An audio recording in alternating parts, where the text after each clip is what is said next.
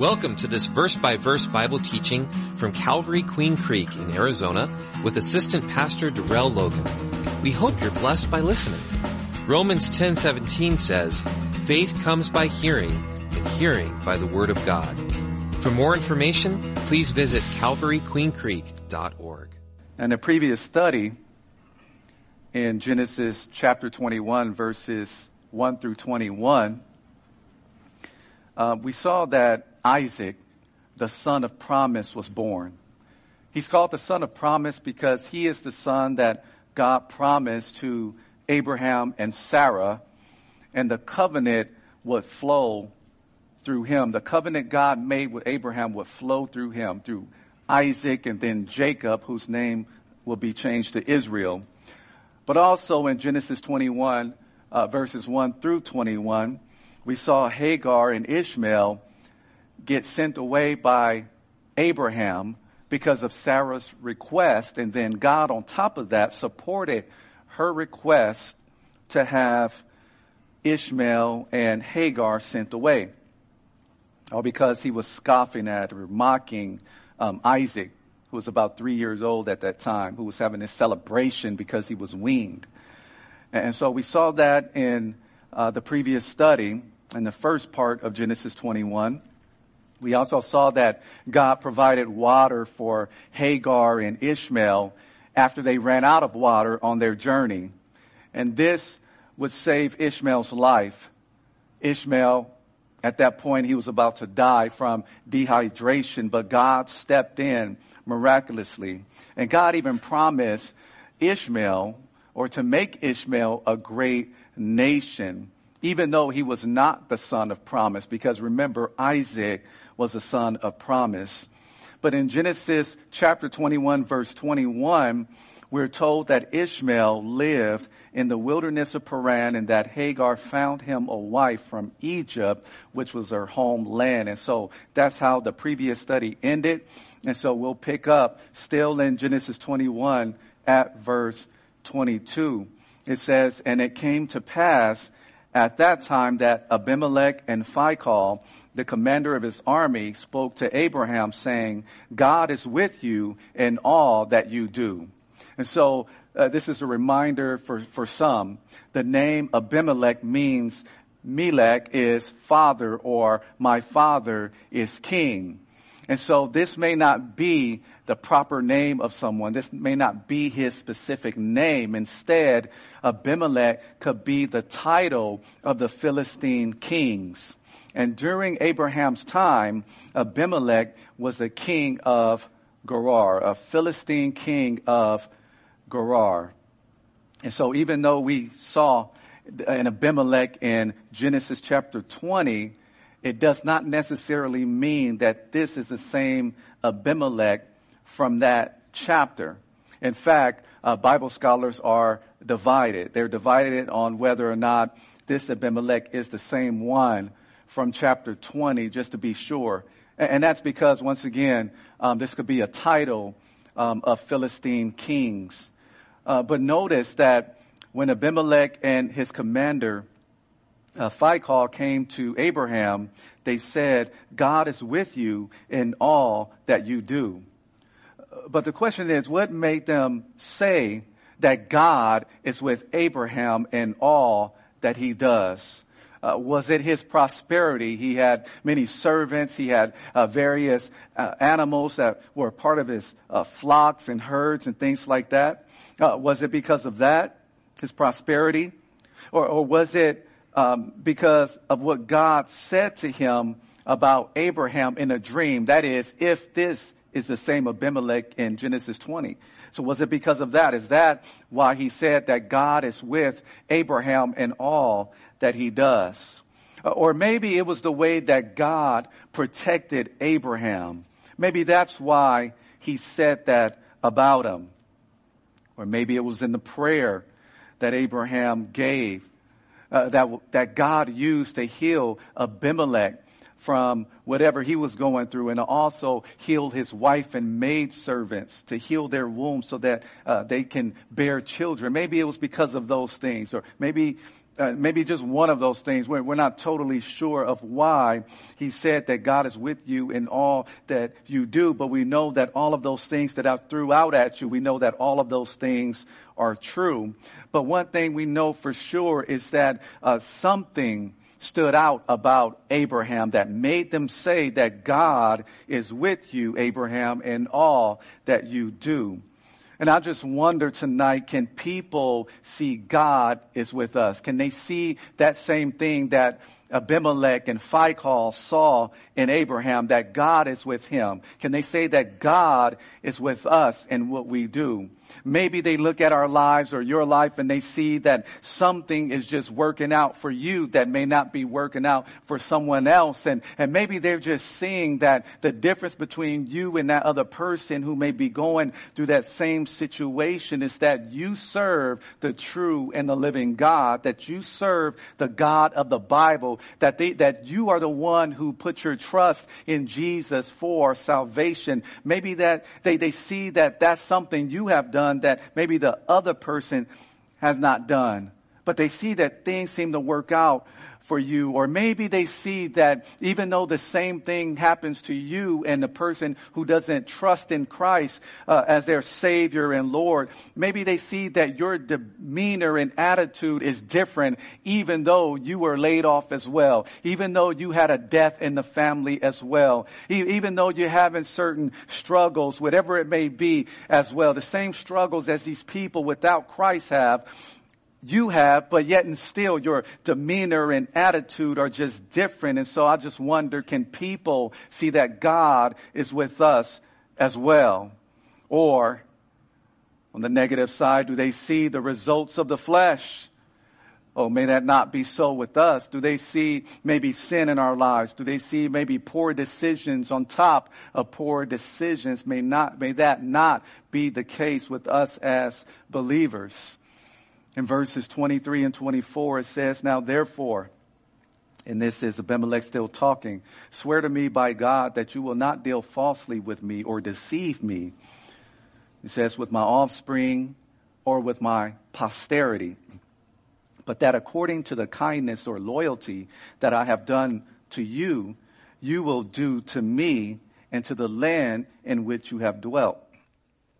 And Abraham said, I will swear so swear to me, make a vow, promise me that you won't be deceitful with me or my children or descendants and that you'll be loyal to me as I've been loyal to you and also to the land in which you have sojourned or temporarily lived, in other words. And we see that Abraham listened and, and he did what he requested. He, he, he swore to him. So maybe the fact that God was with Abraham and, and protected him caused Abimelech to be concerned about his relationship with Abraham. Or maybe, if this is the same Abimelech from chapter 20, maybe, maybe he just remembered how Abraham didn't give him all of the facts of the relationship between him and Sarah. And so he was deceitful in that situation. So, so maybe he remembered that or remembered that happening to another Abimelech. Because remember, uh, again, that could be a title.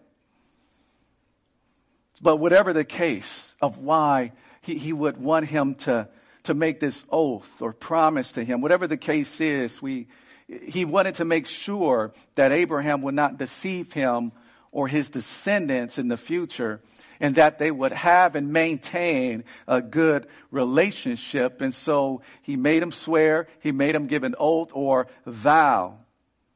And we saw what Abraham did there. He did that. And so all of this was done. What we're seeing here, verses 23 and 24, it was done in order to make sure that there would be peace between Abraham, him, and his descendants, him being Abimelech. And so for an application point, just reminds us that we too are to live peaceably with all people, of course, if possible. And it tells us in Romans chapter 12 verse 18 that if it is possible, as much as depends on you, live peaceably with all men. But notice it says as much as depends on you, which means that we need to make sure that we're doing our part to ensure that there will be peace between us and others. However, we cannot control other people. Because there are just some people that they're just going to want to cause and will cause conflict no matter what. No matter how peaceably we, we live with them or how peaceably we speak to them. But as much as depends upon you, live peaceably with all men. Once again, Romans 12, 18 and verses 25 and 26, back in Genesis uh, chapter 21, it says, Then Abraham rebuked Abimelech because of a well of water which Abimelech's servants had seized. In other words, they violently seized this well of water from Abraham. And Abimelech said, I do not know who has done this thing. You did not tell me, nor had I heard of it, uh, uh, of it until today. This is the first time I heard of it. And so at that time, and even now, it's obviously, it's obvious that, that having a water source is available is important. So we all need water. We need water for drinking. We need water if you have animals, for animals. And of course, uh, Abraham at that time had tons of them. Many people were herdsmen and so forth. And, and so they needed water, just like we need it today. They needed water for crops, for cooking and so forth. And so having this water source was so important. And so when it was taken, this was no small issue. And so instead of letting this issue linger, and instead of allowing this issue of having this water source taken just, just cause bitterness in Abraham's heart, Abraham spoke to uh, Abimelech about it. He brought it to his attention. And so as believers, as people who put their trust in Jesus Christ, we can learn something from this interaction between Abraham and Abimelech. And so for the believer, uh, we can look at Matthew 18 and see how we should handle a situation. If another believer or brother in Christ or sister in Christ sins against us. No, I'm not saying that Abimelech was a believer, uh, but of course we can learn a principle of going directly to the person who may have offended us or sinned against us. And so, of course, this would be the first step in this process of, of handling um, someone sinning against us who, uh, who was a brother or sister in Christ. And so the first step we see in Matthew 18, 15. And so uh, this is Jesus speaking. He says, moreover, if your brother sins against you, go and tell him his fault between you and him alone. If he hears you, you have gained your brother. So that will be the first step. Not to gossip, um, not to go, you know, directly to the pastor, go past go as monopoly and then, you know, you just go straight to the pastor. You just escalate it all the way to the top. So you want to go to that brother or sister who sins against you first and try to handle it that way. So once again, this is just uh, the first step, and you can t- continue reading Matthew 18 if you want to see the following steps. If if the brother or sister does not hear you, you see, like Abimelech you know, this person may not be aware that they sinned against you. They may not be aware that there is an issue. And so this, of course, could help clear up some things and could close the door on the enemy causing any further chaos. You know, just by us practicing what we see here uh, from Abraham, just, just sharing the issue with Abimelech. And just like what Jesus says here in Matthew 18, 15, by simply uh, doing those things, we can close the door on what the enemy is trying to do. Because if you leave the crack open, the crack in the door open, the enemy, he's going to stick his foot in and cause that gap to be wider. You see, the scripture tells us to not let the sun go down on our wrath. And so in a situation like this, if somebody sins against you and, and you don't, and you're really offended by it, you don't go to them and speak to him or her about it. You just let it fester. It can turn into hate and, and bitterness. And then you start thinking about revenge and all these things. And so you're just allowing the enemy to have his way with you.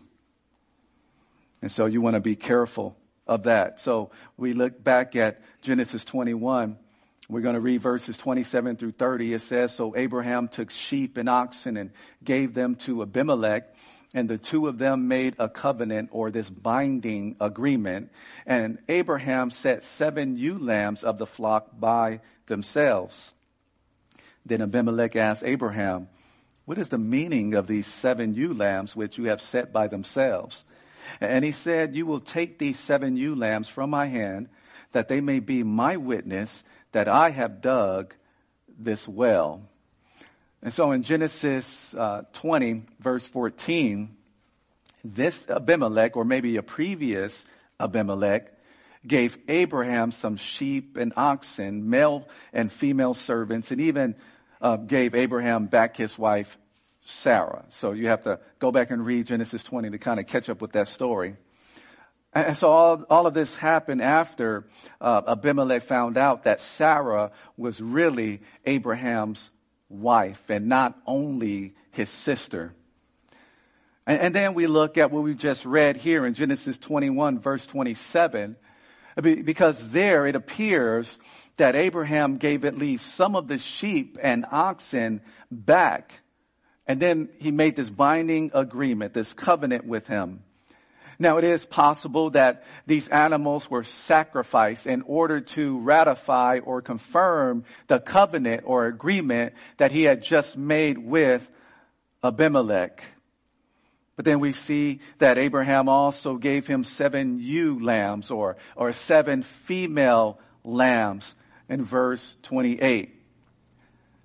And Abraham did all of this in hopes of preventing further issues or confusion about his well that was violently taken by Abimelech's servants. You see, these ewe lambs, they would serve as a witness, as, as living witnesses or evidence or if you will, a reminder that Abraham is the one who dug that well and therefore it really belonged to him.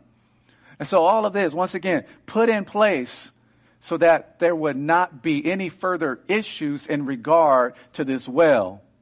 The argument's settled. Deal is done. And so for us, you know, maybe we need to pray about things that we can put in place in our lives and things we can put in our in place not just in our lives but between us and another party in order to prevent the same issue or argument over and over again. Maybe eh, to prevent you know some people emailing the church over and over again over a particular issue. One thing we've done we put things on the website. We we put information on the slides so that we won't have to have the same conversation over and over again and it will free us up to do other things in the ministry and then in your personal life.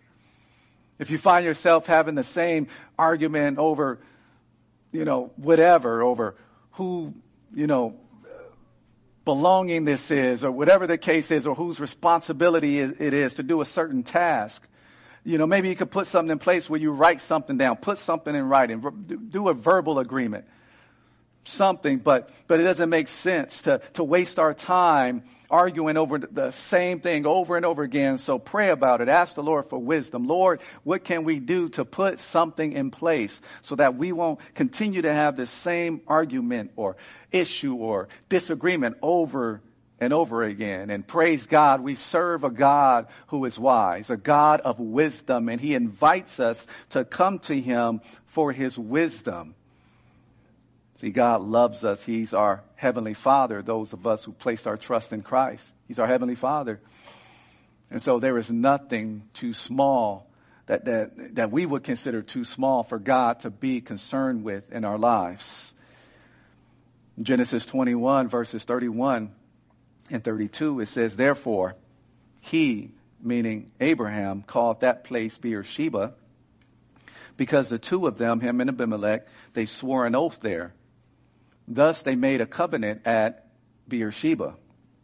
So Abimelech rose with Phicol, the commander of his army, and they returned to the land of the Philistines.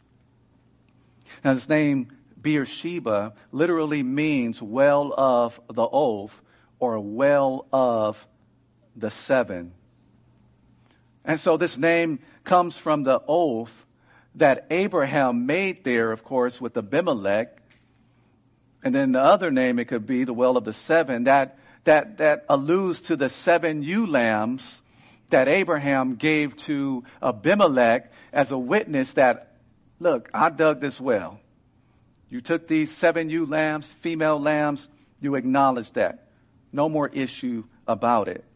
But that's what Beersheba means. And it marked the southern extent of the land of Israel. And so as you continue to read the scriptures, you're going to see this phrase maybe from time to time from Dan to Beersheba. And so Dan would be the northernmost part of the land of Israel and Beersheba would be the southernmost part of the land of Israel. And as you continue to read the scriptures through the Old Testament, uh, Beersheba would later become a part of the territory of Simeon, again in the southern area of Israel. And we saw that it was given to the tribe of Simeon in the book of Joshua in chapter 19. Now today this, this place still exists. It's a real place. This is not a fairy tale that we're reading. This is, we're reading some history here, some real things. And so today, uh, Beersheba still exists as Beer Shiva with a V. And according to Britannica.com, it has developed as the administrative, cultural, and industrial center of the Negev, the southern part of Israel. It is also Israel's hub for research and development in the technology, cybersecurity, and aerospace industries. So this place that Abraham named is still there, still thriving. In verses 33 to 34, it says, Then Abraham planted a tamarisk tree in Beersheba, and there he called on the name of the Lord, the everlasting God. In Abraham, verse 34, he stayed in the land of the Philistines as a resident alien. He stayed there many days or for a long time. And so he planted this tree called a tamarisk tree in Beersheba, and he began to call upon the name of the Lord. Either it can refer to prayer or just worship in general.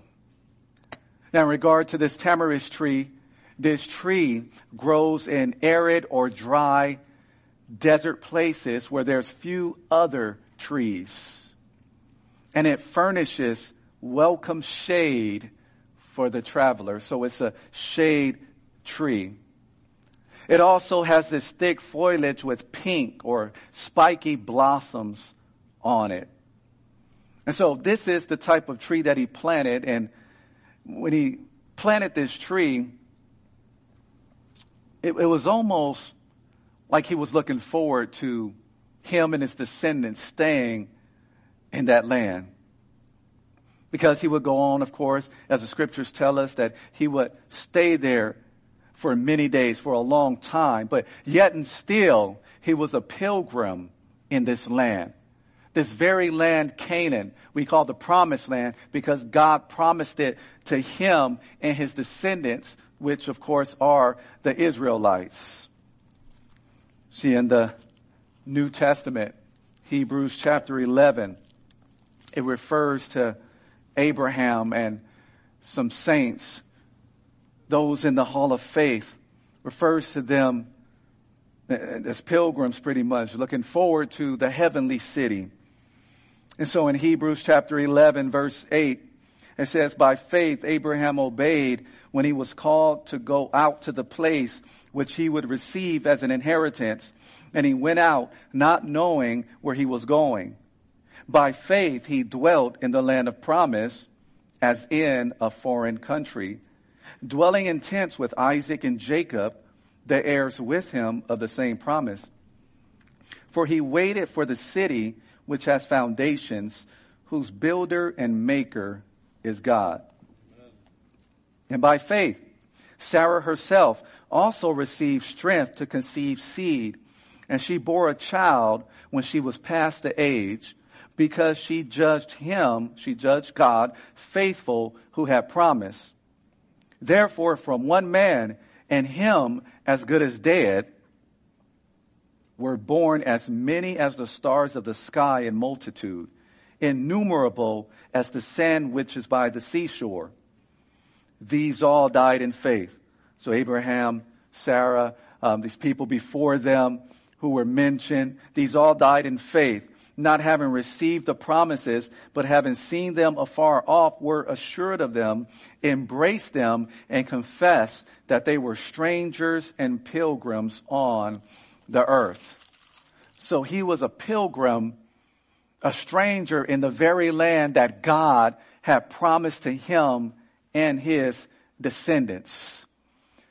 And for us who are children of Abraham, spiritually speaking, because we have faith in the same God as this um, father of faith, if you will, Abraham, as believers and as citizens of heaven, we too are pilgrims on this earth. And in 1 Peter chapter 2 verse 11, the Bible says, Beloved, I beg you as sojourners or temporary residents and pilgrims, abstain from fleshly lusts, which war against the soul. And so we're pilgrims. Our citizenship is in heaven. And on this earth, we are also ambassadors. We represent our heavenly King, God, the God of the Bible. We represent King Jesus. We represent that, that eternal city, the, the eternal heaven, the eternal Jerusalem. We represent that city. And so we're just passing through. And so we're not to become too attached to the things of this world. In fact, we're not to uh, live as the citizens of this world who are a part of the world system that is influenced by Satan.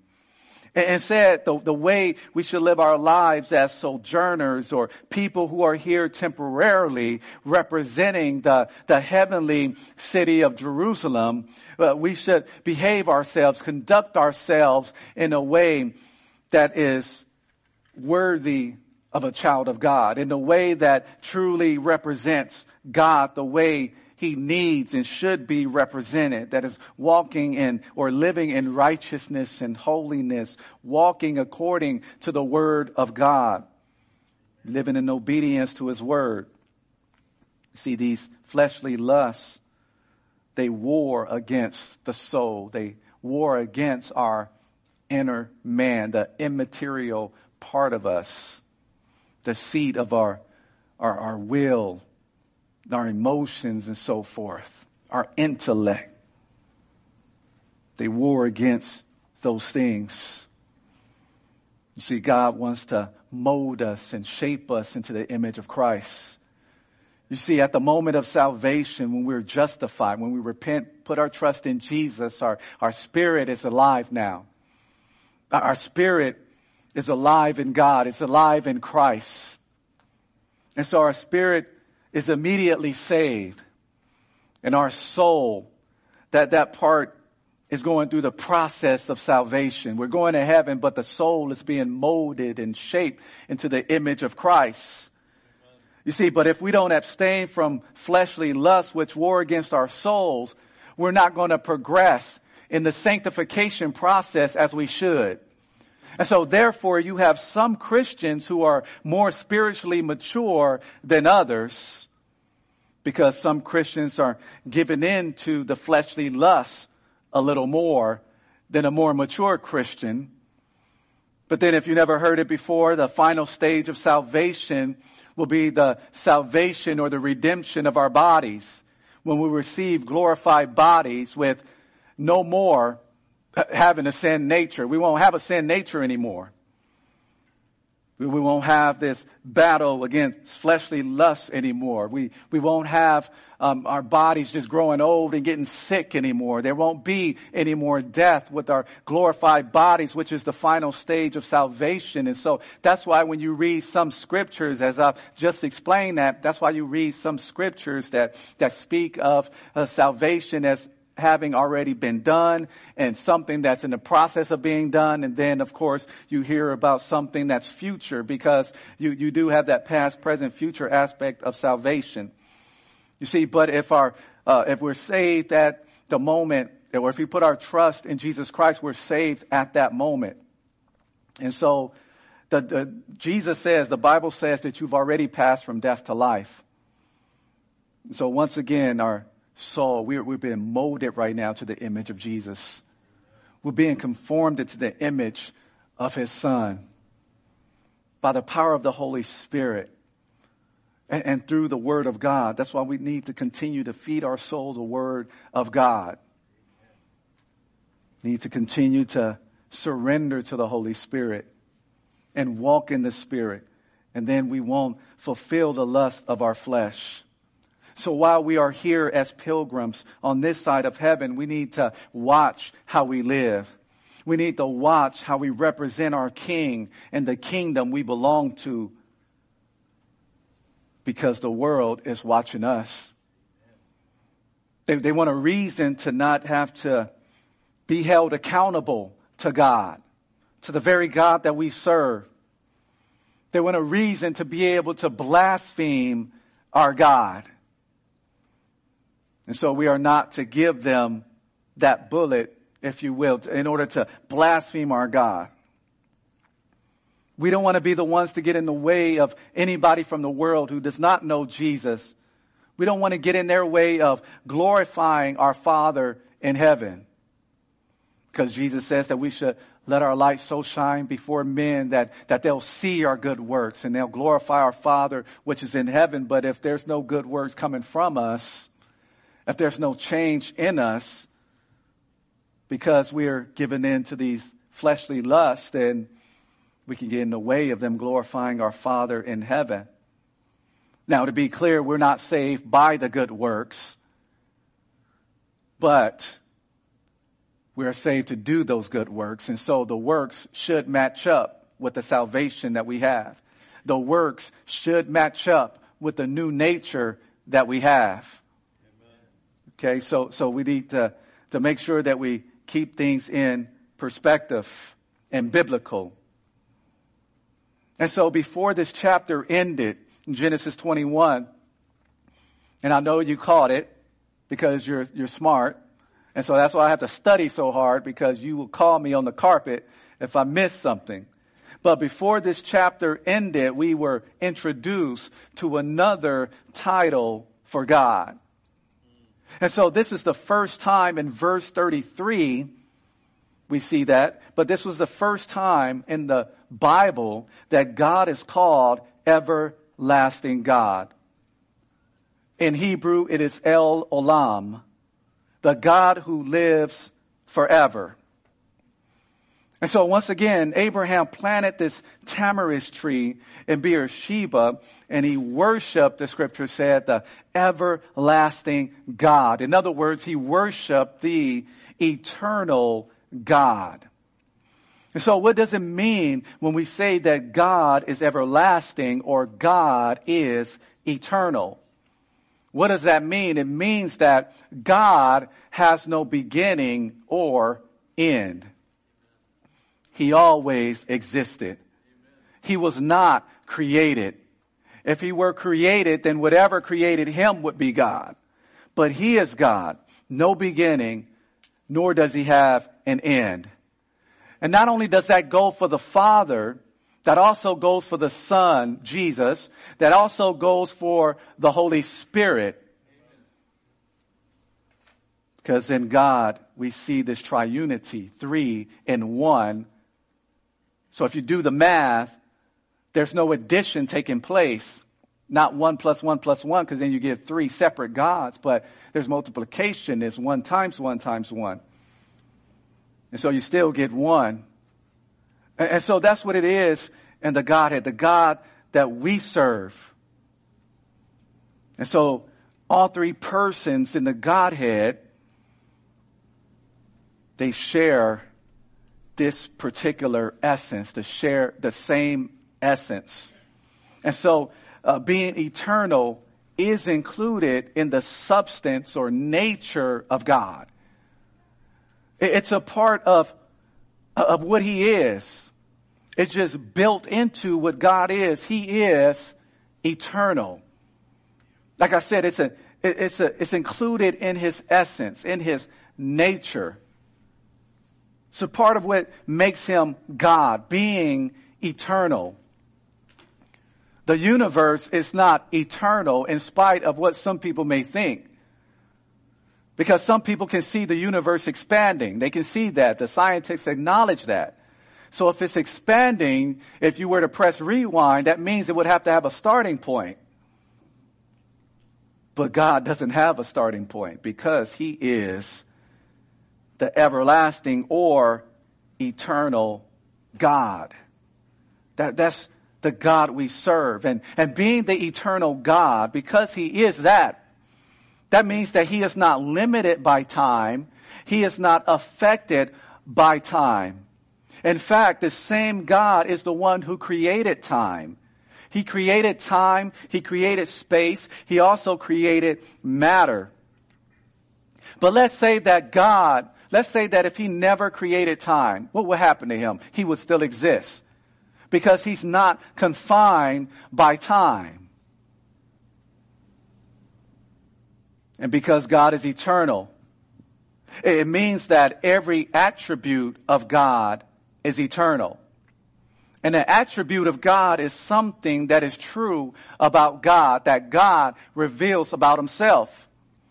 You see, God reveals that he's omnipresent. He's everywhere at the same time. That's an eternal attribute. It inherits uh, this eternality that he has. So his omnipresence is eternal. His omniscience is eternal. His omnipotence, that means he's all powerful. That means that he has all power and that um, it's eternal. He has eternal power. God is holy. That's another attribute of, of his, that he's, he, he's holy for eternity. He always was holy. He always will be. And so every attribute of his is going to inherit his eternality, the fact that he's everlasting. His goodness is eternal. His love is eternal. His grace is eternal. That's why it says in Romans where, where, where sin abounded, his grace super abounded that. Why? Because his grace is eternal. His mercy is eternal. His justice is eternal. God's goodness and every other attribute of God is eternal. It, it flows the, the, the attributes that he has, picks up whatever is in his nature. And him being eternal is in his nature, the eternal God. And because God is eternal, it also means that he knows the end from the beginning. And because the God we serve is eternal, we can trust in him. And, and in one way we can trust in Him is with our lives. We can trust Him with our lives. We can trust an eternal God to know what's best for us. He's seen it all. He, he's eternal. Existed even before time was created. Because God is eternal, we can also trust Him with the future. The future from some of our standpoint might look a little bleak. It may look bleak to the world, but the truth is with this eternal God, we can trust Him with the future.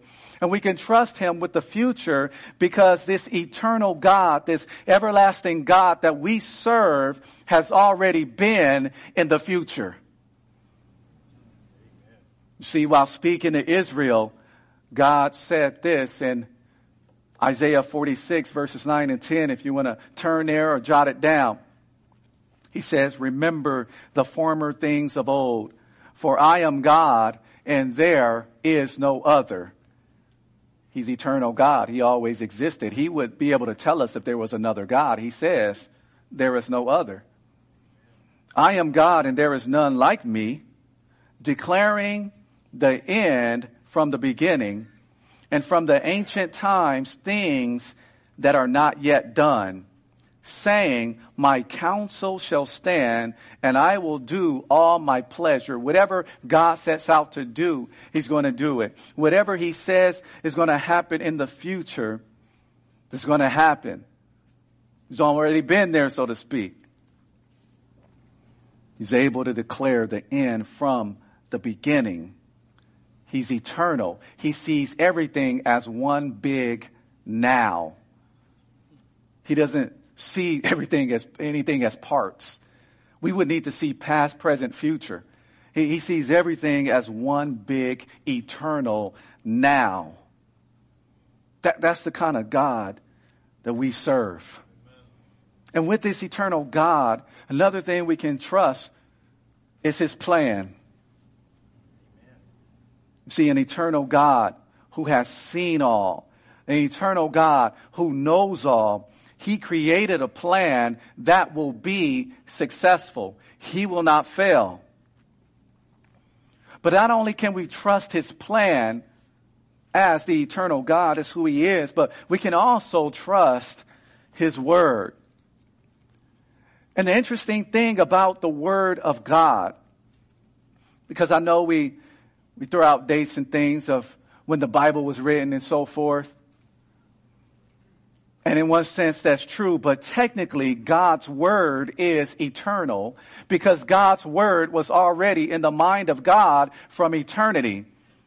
But at a certain time in history, He set certain people or men apart to record His writing in time but his word is eternal.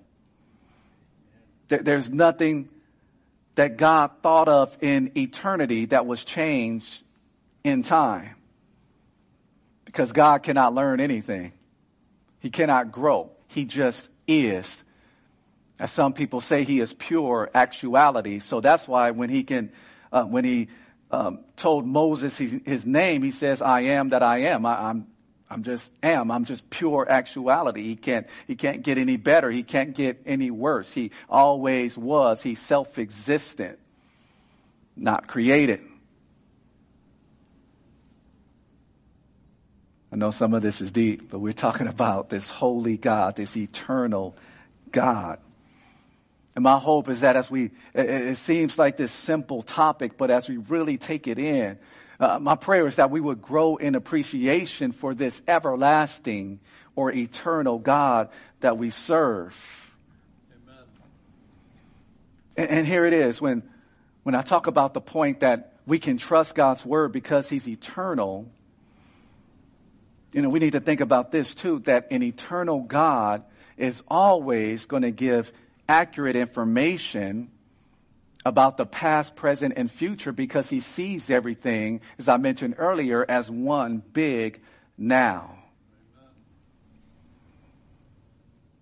And furthermore, because God is eternal, that means he's also dependable. Now remember this, Abraham found out that where he lives will change from time to time. He lived in Ur of the Chaldeans. He lived in Haran, so you see change. He, he lived in various places in the land of Canaan, the promised land. In fact, he, he has seen his own body go through changes to the point where he was almost as good as dead when he had Isaac. Because normally a person his age, he was 100 years old when Isaac was born, normally things are not working as they used to. But so he was almost as good as dead. So he saw changes in his body. He also even saw changes in his circumstances. For example, at one point he was with Lot, living with Lot, then separated from Lot. Then he needed to rescue Lot, and this is his nephew. Uh, then he, at one point he had no children with his wife Sarah. Now at this point he has two children, Ishmael and now Isaac. He, even went through the circumstance of having an angry wife to now having a happy wife. And, and now he's having this issue with Abimelech's servants and Abimelech. And now this problem with Abimelech is resolved. And so he has even seen changes in circumstances. Well, as we live our lives, you may know this already, and I'm sure you do. You're going to see changes. You're going to see some instability in some situations and aspects of your lives. For example, our jobs, the job that you have, that we have, it, it may not last. Our finances may go, may blow in the wind. They're not going to last. Our family size as we know it may change. It may not stay that same way. The same people you have living under the roof that you live under, those same people are going to go off and, and get their own um, place of residence. Maybe it's an apartment or townhome or their own house. And so your living situation is not going to stay that way. You may even add a pet or two to your house. So you're going to see some changes. Some, some things in your life are not just going to stay stable as you wish they would stay stable and even some abilities in your life that you have right now. They, some of those are going to start to wane. Some of those may be lost. Even some skills that you worked hard on. You went to school and you learned those skills. They are going to start to wane. And so you're going to see a lack of stability in a lot of these situations in your life. Your current situation at work that's going to change a bit. They may move you to a different team. The same people you went to school with, you went to college with, high school with. They were your best friends then, but now you've gotten older. You're not best friends with them anymore. In fact, you hardly speak with them. And so you see, once again, instability. You see change. You see difference as you continue to live on this side of heaven. You may even see some things go from good to bad and, and in a hurry, you may see those things happen that way. In fact, this, this world that is as it is, as it is currently constructed and, and, and ruled, you know, we have the prince, you know, this prince of this world or whatever. You have the enemy, you have Satan. Oh, this current world, this current world system as it currently stands is even going to fade away. So you have all of this instability on this side of heaven. You have all of this instability in time. You have all of these changes in time. You have things fading away. But here is the thing about the God we serve. The God we serve who is eternal, He will never fade away. He's never going to get weak.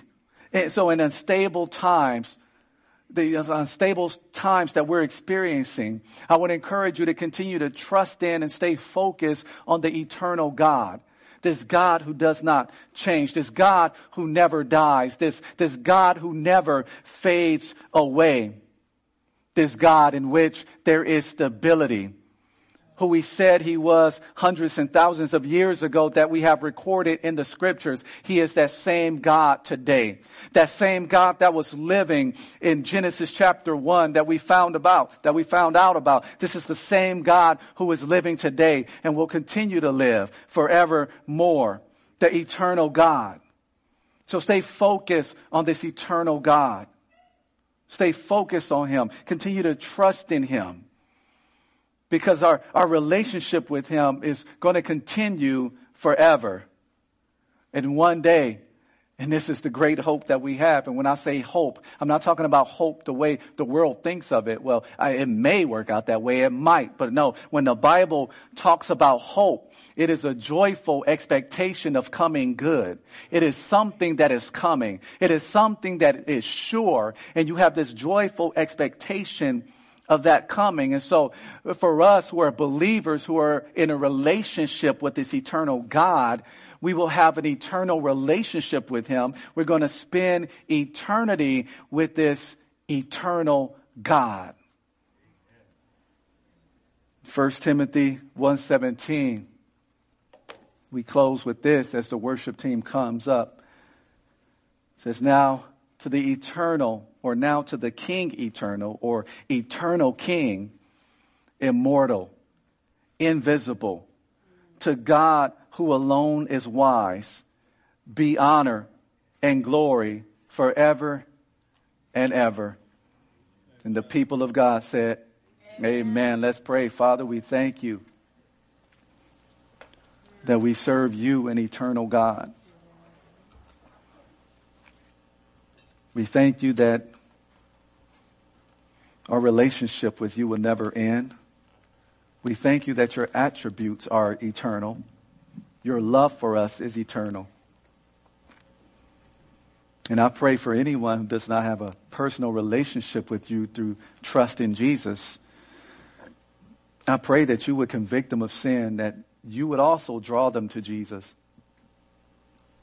I pray that the spiritual blinders that the enemy has placed upon them will be lifted in the name of Jesus. I pray, Lord, that for us as believers who are already in a relationship with you, I pray that our appreciation for you will grow even more as we learn about more about your essence, about what you are. And as we learn about who you are more and more as we continue to read and study your word. Yes, may our appreciation grow. May you help us to stay faithful to your word. And may you strengthen our faith and continue to help us to focus on you and not be distracted about these shifting things and shifting times. You never shift, Lord. You'll never fade away. You'll never leave us nor forsake us. So, Lord God, we pray that you bless the remainder of our night. Bless my brothers and sisters as we travel back home and use this this week, we pray. All for your glory. In Jesus' name, amen. Thank you for listening to this teaching from God's Word. If you have any questions, would like to request prayer, or want more information about our church and how you can experience the love and hope of Jesus Christ in your life, please visit calvaryqueencreek.org.